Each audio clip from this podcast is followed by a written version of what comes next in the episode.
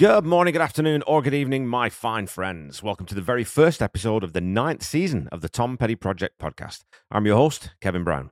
This is the weekly podcast that digs into the entire Tom Petty catalogue, song by song, album by album, and includes conversations with musicians, fans, and people connected with Tom along the way. Season nine already, wow. Um, but before we dig into social media, a couple of Tom Petty notes. This past weekend was the annual Tom Petty weekend, uh, like the birthday weekend in Gainesville, Florida, and I immensely enjoyed seeing everyone's photos, videos, and stories that you all shared online. I just I couldn't afford to go this year, but I have it in my calendar for next year in black marker, so I'll definitely see you all there in 2024. Um, I'm thinking I might try to put together some sort of episode to recap the weekend, and if I can, grab some interviews and quotes with people who were there. You know, especially the performers. And hey, you know what? I might have to get Paul Zollo Jeff Slate and Jake Thistle back on the call to chat about how the weekend went for them. Uh, the other exciting news, for me at least, is that the new reissue of Mojo has shipped. So my red vinyl copy is winging its way across the continent to me as we speak. I also picked up a Gators game day tee from the store, which arrived last week and which I now have to lose enough weight to fit into. Um, along with the reissue of Mojo shipping, the estate also released two previously unheard tracks from the Mojo sessions. And I'm starting to suspect that they just keep adding songs to my to review list to test my stamina. They also released another track from the Wildflower sessions. But the, the two Mojo outtakes are a cover of Sonny Boy Williamson's Help Me and an original titled Mystery of Love, which definitely has that Mojo swing to it, along with Scott Thurston's filthy harmonica and a surf rock guitar lick from Mike Campbell. And the new Wildflowers era track is titled What's the Matter with Louise, which is a fun little, I think it's like a little 60s style rock and roll song. Uh, it's another track that you can understand not making the final cut, but another track that's just so much fun to listen to and shows Tom at his relaxed, carefree best. And I'm starting to think there's more Mojo coming, you know, folks. I think the focus on that album lately reminds me of sort of the build up to Wildflowers and all the rest being released. And I've commented about this online before, but my main hope is that they have, um, you know, a mini or a full documentary coming along with a package of some of the extra tracks because we know that there was lots of video shot uh, during that recording session. So I'm hoping that that's what they're leading to. Um, in an interview released by Rolling Stone this past weekend, Tom remarked on the process for the recording process for Mojo, saying, We started to have such a good time recording that we finally had to just force ourselves to pull the plug on the thing because it could have just gone on and on and on. And I thought, I hate to stop, but we had so much material mounting up. It's coming easy, no struggle. And if I didn't have a tour coming up, I would probably just stay in the studio. I'm enjoying it that much. And this sounds to me like Tom saying that they left a fair bit on the cutting room floor and obviously, as fans, we'd always love to hear those discarded takes or complete songs. So there's my little prediction. I reckon in the next couple of months, we might find out that we're getting more Mojo. More, more Joe, if you like. Okay, so over on Twitter and Facebook or social media generally, I'd posted an, an AI generated image of Tom as he may have looked at 73. And I chose to yeah, I chose to try to have the AI render him with a guitar and that sort of studious look on his face when he was composing or, or playing sometimes because Tom was first and foremost a songwriter for me, and he's become my favorite songwriter of all time. I didn't think anyone would or could ever knock Lennon and McCartney off that perch. And I'm not arguing that Tom was, you know, quote unquote, the best songwriter or better than those two at least, but he's definitely become my favorite during the course of this podcast. Okay, well, that's enough waffle for now. Um, the last episode of last season covered a song that isn't universally loved in the Tom Petty catalogue. Today's episode, I'm pretty sure, is one of the most universally loved. It's the soaringly wonderful Learning to Fly. And if this is your first time listening to the Tom Petty Project, I don't play the song or clips from the song in the episode itself in order to avoid copyright issues or getting on the wrong side of the Petty estate. If you want to give the song a listen before we dig into it, there's a link in the episode notes.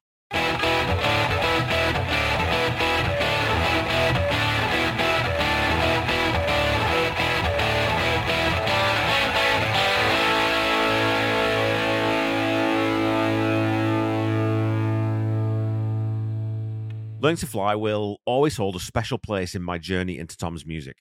It is, or certainly was for the longest time, my youngest daughter's favourite Heartbreaker song, and it's also the first cover that I heard Jake Thistle perform, which made me instantly want to find out more about this young kid who was inhabiting the very bones of this song that was at least twice as old as he was. We'll talk about this record in more general terms in the season wrap with John Paulson, but in his biography, Petty, um, author Warren Zanes comments on the issues that Full Moon Fever and Into the Great Wide Open caused within the band, and especially with drummer Stan Lynch. He writes, Though some viewed putting the Heartbreakers together with Jeff Lynne as a failed experiment, Into the Great Wide Open had songs that would appear and reappear on the Heartbreakers setlist. Learning to Fly would always have a home in the live shows. And this statement is borne out when you look at the stats. The track is the 10th most performed song that Tom wrote, at least according to Setlist.fm, and coming from the ninth album he wrote 15 years into his career and some of the hits he wrote before and after, it's telling that this song was never far away from the top of the page when the Heartbreakers were putting together the set list for a tour. I think there are several reasons for that, but one of them is the sheer popularity of the song. In conversations with Tom Petty, Tom tells author Paul Zollo that's been one of our most popular songs. We still get a lot of requests for that in movies, and people always want to hear it in the show. People embrace it. When Paul asks Tom to confirm that the origin of the song is him hearing a pilot say that learning to fly is easy, but coming down is the hard part, Tom replies, True. That was the inspiration, and I took it from there. Jeff and I wrote that together. He also comments that it was written pretty quickly, saying, I think we wrote it in an evening. It came quickly because I had written most of the words and I'd gotten a tune in my head. We sat down and spent a whole evening on it, but that's fairly quick if it comes in a day or two. Learning to Fly might be, could be one of the simplest, or the simplest song Tom ever wrote. I and a lot of other people have commented on Tom's ability to do a heck of a lot with very little. He didn't often go for huge, complex arrangements or songs with lots of different sections and intricate chord progressions. He tended to focus mainly on melody and simplicity. You know, when we talk about a three chord song or a four chord song, what we generally mean is that overall there are only three or four main chords in the song. There may also be a few passing chords or one or two here and there to serve to move the bridge, you know, or to add an intro and ending or some such. But this is truly and completely a four chord song. Once we get into it, it's astonishing that this song never flags or gets boring, even though it is literally the same four chords repeated in the same order, in the same rhythm for four minutes and two seconds. Which, by the way, makes it the second longest of the tracks on this album. Those four chords are also the most basic you'll find in rock and roll. Root, major fourth, major fifth, minor sixth. Um, in this case, they're arranged F, C, A minor G, so major fourth, root, minor sixth, major fifth, which again is so common and it's been used so many times. But it's a progression that's a perfect fit for any amateur piano player because you don't have to play a single black note in that key. It's in C, obviously. Um, that makes me wonder if this one was actually written on piano. Um, and Tom doesn't say, and I wasn't able to dig out, you know, the origins or the sort of the genesis of the song. But C isn't a key that most guitarists would write in, um, but again, there's probably it's the key he ends up singing in that would come into play too. And it's one of those songs that if you played a full step up or down, it doesn't quite, it doesn't feel quite right. Some songs have to be in certain keys, and I think this might well be one of them. This one's a curiosity also in the Heartbreakers catalogue because it's only the second time so far that Mike Campbell is credited with singing backing vocals. And wait for this week's Petty Trivia for more on that one. The song starts out with the, the dense wall of guitar sound that we've come to expect from Jeff Lynne and that was pretty much ever present throughout the Full Moon Fever album. Three guitars again here, unless my ears deceive me to start. You get the acoustic guitar strumming the chord progression, then you have that beautiful clean electric tone from Mike playing that gorgeous, simple lead guitar line. You then have that, it's like an arpeggio played with the same tone. Now, Mike could be playing that arpeggio and the lead line at the same time, but I'm not too sure he is. And especially if you listen to live versions, it's Mike playing that lead with his slide, and Scott Thurston's playing those arpeggiated notes or that sort of backing uh, electric guitar. After four bars of that guitar intro, we get the drums cracking in with a three note snare fill from Stan Lynch. And we have to talk about how much different that snare sounds to anything from the previous record Stan plays on. Um, I actually wouldn't be surprised if it's an acoustic snare with a sample laid over top of it. There is an Oberheim DMX drum machine on this track, um, so it's most likely augmenting that snare sound to give it that huge rattly tone. But the kick drum is definitely electronic, as writing the credits for this song, um, Stan is credited with, in quotes, drums without kick. The drum beat itself, like the rest of the song, doesn't move around too much other than the bridge when it takes the lead. We'll talk about that more later. It's a pretty metronomic backbeat with the hats on the quarter notes. I think there's also some percussion in there, and maybe that's some shakers. And again, it's been possibly augmented by the drum machine. I do like to wonder what Stan thought of playing half the drum part, though. We know that this album in particular was a real wedge issue for him in the band, and when you're being asked to play very unnaturally, you know, as not playing the kick would be, I think that could definitely be a sticking point for a musician like Stan Lynch. During this section, you also have another guitar part added. It sounds like a single palm muted note, or maybe the first and fifth note of each chord, and it's mixed really quite low and it's played very percussively to match the rhythm of the bass guitar line, which again is just sitting on the root notes. Again, quite interestingly, it's not Howie Epstein playing bass on this song, it's Jeff Lynne. And Yet again, I do wonder why that was and how it was received. Now, with this song and the way it was written, it could simply be that Tom and Jeff wrote the song quickly, laid down some foundation tracks, and found that they were good enough to use. So maybe that sort of that scratch bass line that Jeff Lynne played, they thought, well, we're not going to improve that. Let's just keep it. Howie does provide backing vocals on this one, though, and, you know, played it quite a few times live throughout the following years. So we have Stan playing drums, but not the kick, Howie singing, but not playing bass, Mike Campbell providing backing vocals during the choruses. Any other curveballs? Oh, yeah. Benmont Tench does not appear on this song at all. Now, I do think that you can make a completely solid argument that there's no room for a piano or an organ part on this track as it's arranged here. But when it's played live, Benmont's piano additions are, as always, tasteful and complementary. There's a fantastic version of the song from a performance at the Shoreline Amphitheater in Mountain View, California in 1994, where Benmont plays just the most beautiful piano part for Tom to sing over in the most stripped down version of this song that might be out there. Of course, in later years, this song was almost always played mainly acoustically without the big drums and the layered guitars, but that piano version is stunning in its impact just because of how well Benmont plays it. No Ben on the album version though, so we'll say no more about it for now. We get four more bars of intro and then Tom's vocals come in. At this point, that trebly lead line that Mike is playing is dropped out so that Tom's voice can be the focal point for the song. After Tom sings All Alone, there's a beautiful big crash cymbal on the first beat of the next bar that repeats again through, uh, through the rest of the song, but it shimmers through the guitar here. You know, it's this beautiful big, um, and again, washed out in reverb. There's lots of reverb on that cymbal hit, but it sounds really, really good. Uh, this verse is pretty straightforward, with just those rhythm and bass guitars keeping time and the drums providing the foundation. And here's the thing Tom tells Paul Zollo in conversations with Tom Petty that he sang the tune in his head to Jeff Lynne, who responded, Let's see what fits nicely underneath it. So I think the simplicity of this song comes from Jeff recognizing that Tom had written a stunning lyric and not wanting to overcomplicate the arrangement and risk losing the impact of those words. Well, I started out down a dirty road, started out all alone. Another thing I go on and on about on this podcast is my admiration for how often Tom wrote a fantastic opening line, a lyric that quite often frames the entire rest of the song in one line or one idea. And this is another shining example of it. And to be super geeky here, I think the word well is incredibly important at the start of this song. You could easily just start this one out with I started out. But the addition of well, while I started out, gives it a sort of. It sounds like an old man recounting his early life to his grandkids, or someone speaking to another person at least, rather than a piece of poetry. It's conversational, and it really draws you in. It's very narrative. It's got a very narrative feel to it. Um, we then get another all time fan favorite at the end of this verse. And the town lit up, the world got still.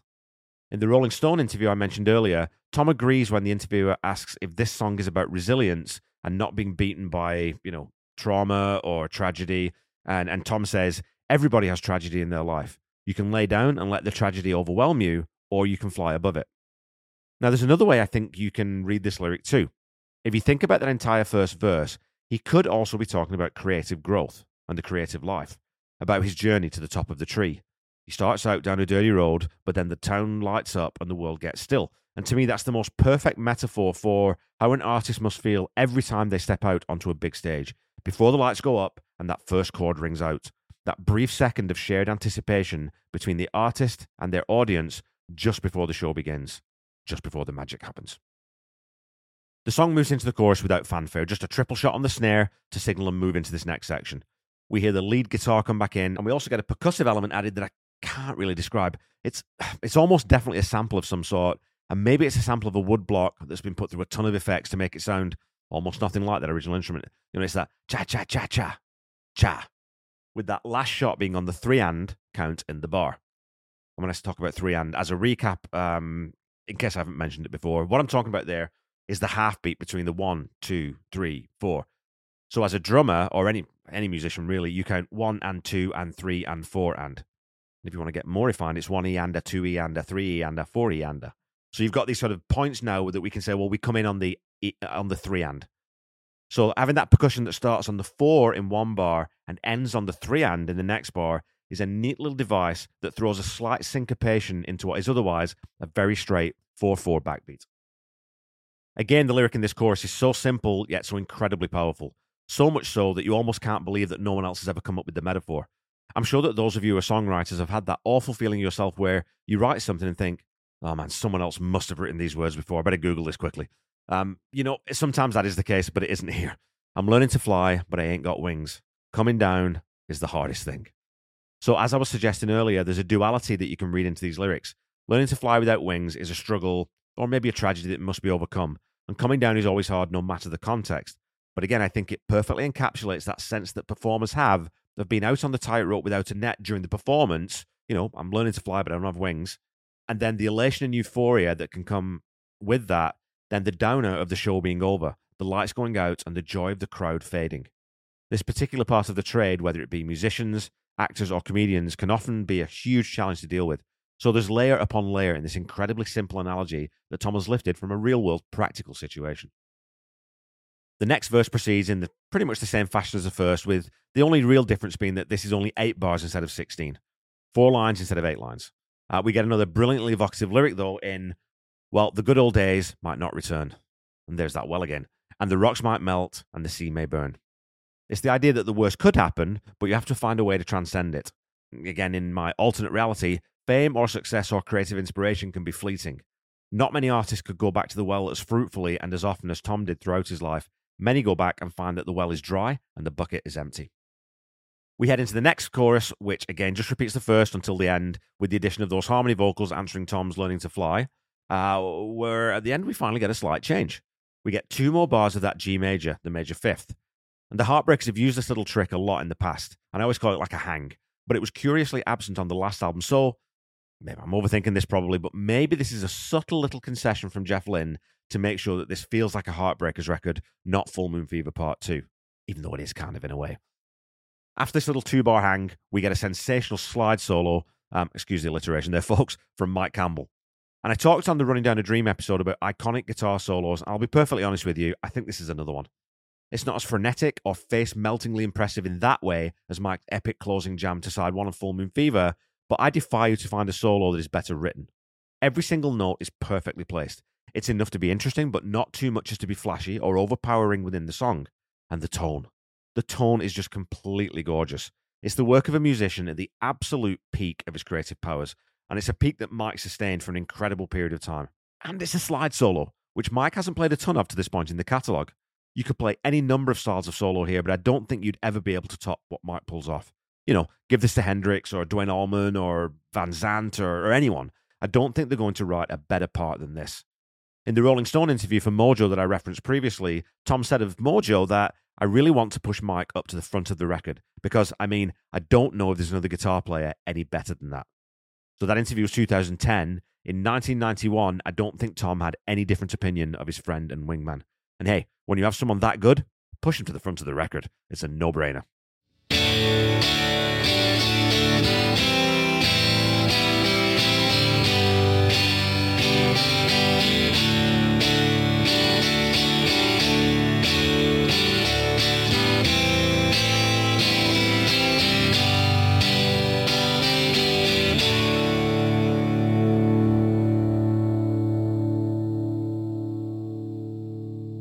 All right, folks, it's time for some. You know what it's time for? You know what it's time for? It's time for petty trivia.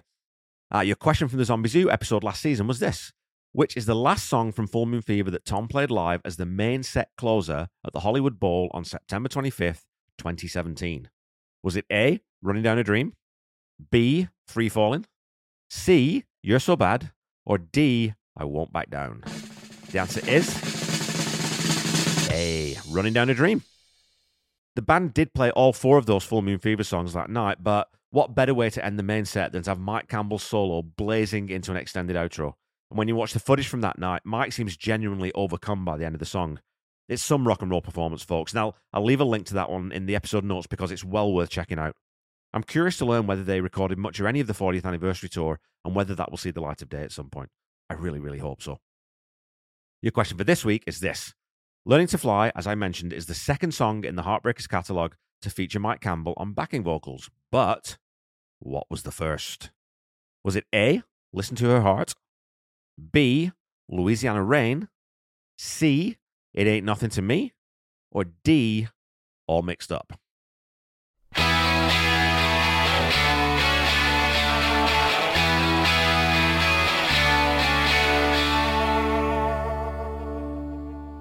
Okay, back to the song. We get another verse next, but in another switch, it's a 16 bar, eight line verse instead of an eight bar, four line verse. So we get obviously first verse is 16, second verse is eight, last verse is 16. So it's like, again, just a little bit of variety within the structure of the song. Uh, in the first eight bars here, the drums are dropped out, but the percussion's left in. That cha cha cha cha cha, that's left in. The lead guitar is also left in. So as we spoke lots on the last album, this is a masterclass in arranging.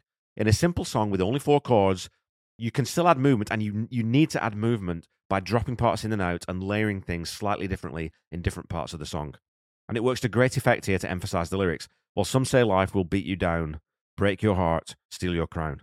Again, we're talking about tragedy, loss, you know, creative unfulfillment, fall from the limelight, the dissolution of a relationship. Whatever it is, you can insert yourself so easily and effortlessly into this lyric in so many contexts that it's no wonder that this song resonates so much. Tom tells Paul Zollo, I've gotten a lot of different mail on it, different people that were inspired one way or another in life by that song.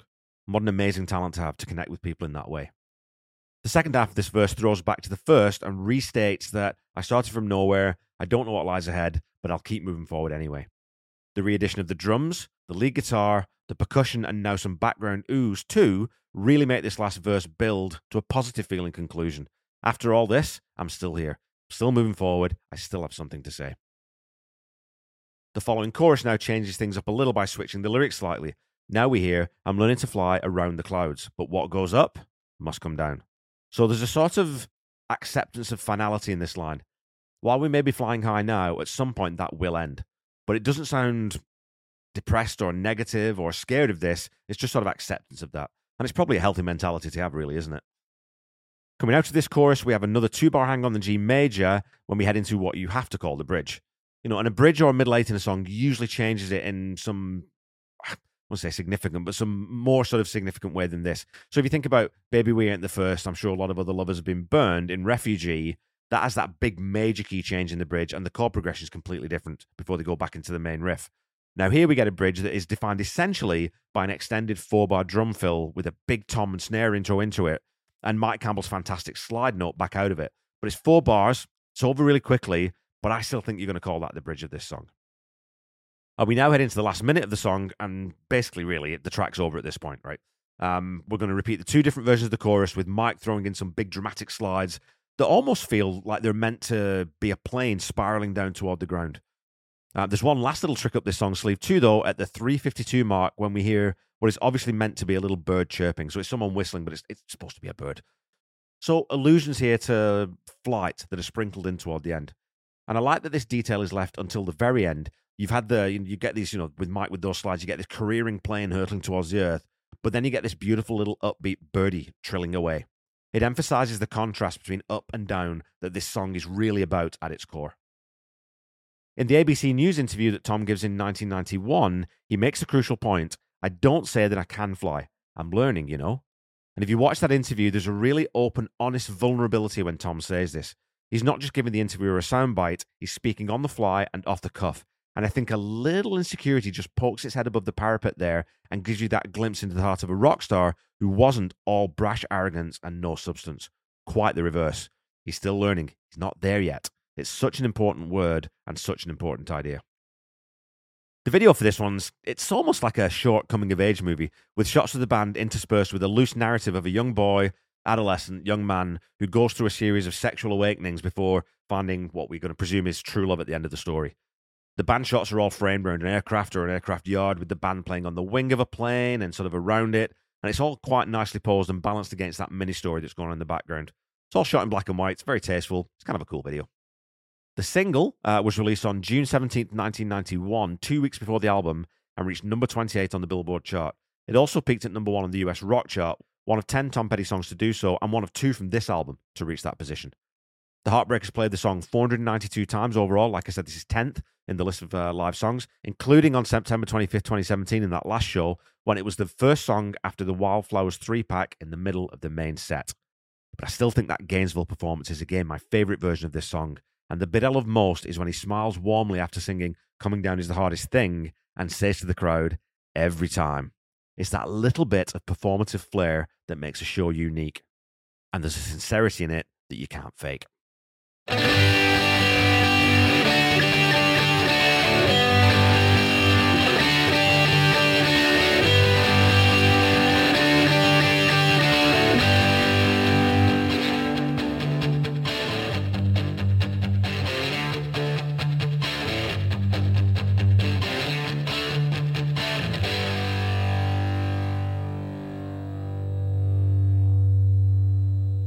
Okay, Pettyheads, that's it for this week. It's been a longer episode today, I think. Um, so I hope I haven't bored you to tears with my ramblings. But, you know, I, I think it needed to be longer because this is such a great song. I think that if someone says to you, hey, I don't know any Tom Petty music, can you give me 10 songs to listen to?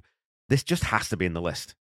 And I know that top 10s are too hard, and we all have favorites, and there's so many songs in the catalogue that you could make the same argument for. But to me, this is just such an example of his ability to be so powerful yet so economical. It has a fantastic solo from Mike, and while it doesn't feature Benmont on keys, Howie on bass, or Stan on the kick drum, maybe you could throw some, uh, you know, maybe you could throw a live version on there. But I think it's a great representation of Tom Petty as a songwriter. It's a perfect pop song, and there's no way I could even remotely consider giving this less than the gold medal 10 out of 10. The Tom Petty Project is a proud member of the Deep Dive Podcast Network, so go check us out on Twitter at Deep Dive Podnet. I'm sure you'll find something that, something else there that you like. I always say something there, but something else there that you like. Um, you can also check out my other podcast, Seaside Pod Review, a Queen podcast that I do with my best friend Randy Woods, who performs all the music you hear in this podcast, including the theme, um, and the Ultimate Catalog Clash, which I co-host with the hardest working man in podcasting, Corey Morissette. Don't forget to follow me on Facebook, Instagram, Threads, and YouTube at The Tom Petty Project and on Twitter at Tom Petty Project. Go follow, like, subscribe as applicable, and again, please leave a review or a rating if you haven't done that already, uh, including on Spotify, which now allows ratings. Keep talking to me on social media, and I'll try to read out as many of your comments as I can on a, on a weekly basis. Um, and as a reminder, the Tom Petty Project is not affiliated with the Tom Petty Estate in any way. When you're looking for Tom's music, please visit official streaming platforms, or even, you know what, I keep telling you this now, go to your local independent record seller, grab some actual physical media and something to play it in, and support local businesses. Seriously, folks, Jeff Bezos does not need any more of your money. Um, if you're looking for official merchandise, please go to tompetty.com. And if you're looking for merchandise for this show, please go to tompettyproject.com. Don't forget to check out the Tom Petty Nation and Tom Petty Fans Forever groups on Facebook if you're not already a member. They're fantastic fan communities, and there's a lot of cool people who hang out in there. Until we meet again next week, keep listening to and sharing Tom's music. Try to be kind. Try to say I love you to someone at least once a day. Stay safe and healthy, and I'll be back with you next week with the second track from Into the Great Wide Open, the up tempo King's Highway. Bye bye.